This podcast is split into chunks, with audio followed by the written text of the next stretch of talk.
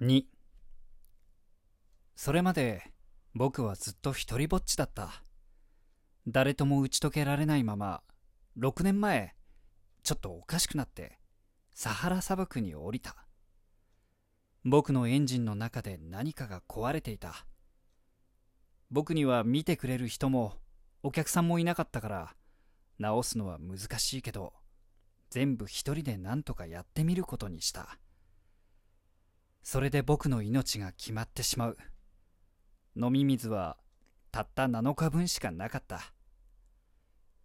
1日目の夜僕は砂の上で眠った。人の住むところははるか彼方だった。海のど真ん中いかだでさまよっている人よりももっと一りぼっち。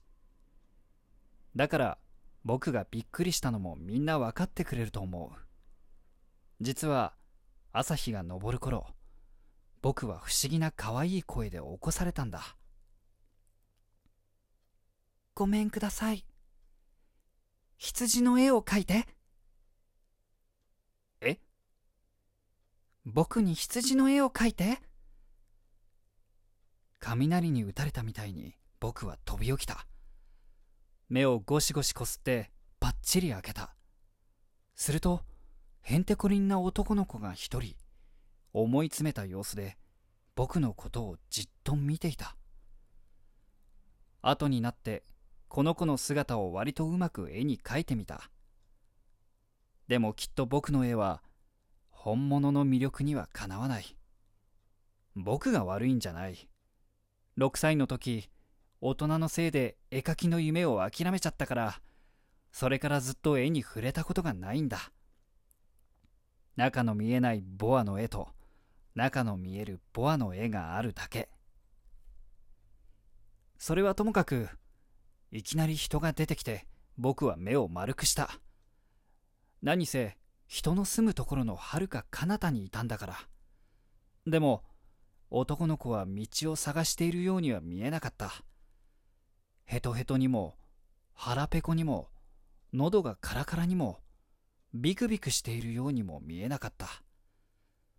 人の住むところのはるか彼方砂漠のど真ん中で迷子になっている。そんな感じはどこにもなかった。やっとのことで僕はその子に声をかけた。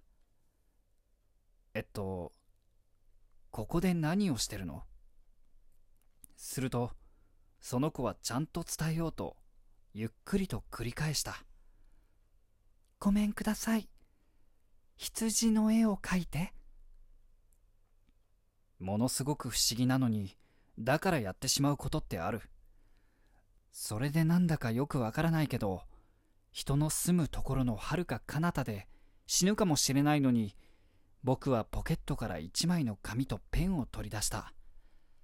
でもそういえば僕は地理や歴史算数や国語くらいしか習っていないわけなので僕はその男の子にちょっとしょんぼりしながら絵心がないんだと言うとその子はこう答えた。大丈夫。僕に羊の絵を描いて。羊を描いたことがなかったからやっぱり僕の描ける2つの絵のうち1つをその子に描いてみせた。中の見えないボアだった。その後男の子の言葉を聞いて僕は本当にびっくりした。違うよ。ボアの中の像なんて欲しくない。ボアはとっても危ないし像なんてでっかくて邪魔だよ。僕んちすごく小さいんだ。羊がいい。僕に羊の絵を描いて。なので僕は描いた。それでその子は絵をじっと見つめた。違う。これもう病気じゃないの。もう一回。僕は描いてみた。坊やはしょうがないなあというふうに笑った。見てよ。これ羊じゃない。お羊だ。角があるもん。僕はまた絵を描き直した。だけど前のと同じでダメだと言われた。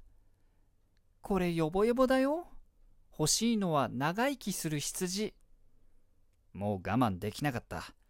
早くエンジンをバラバラにしていきたかったからさっとこういう絵を描いた。僕は言ってやった。箱ね。君の欲しい羊はこの中。ところがなんとこの絵を見て僕の小さな審査員くんは目をキラキラさせたんだ。そう。僕はこういうのが欲しかったんだ。この羊草いっぱいいるかな？なんで？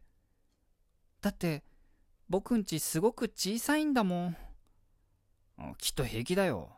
あげたのはすごく小さな羊だから。その子は顔を絵に近づけた。そんなに小さくないよ。あ眠っちゃった僕があの時の王子くんと出会ったのはこういうわけなんだ。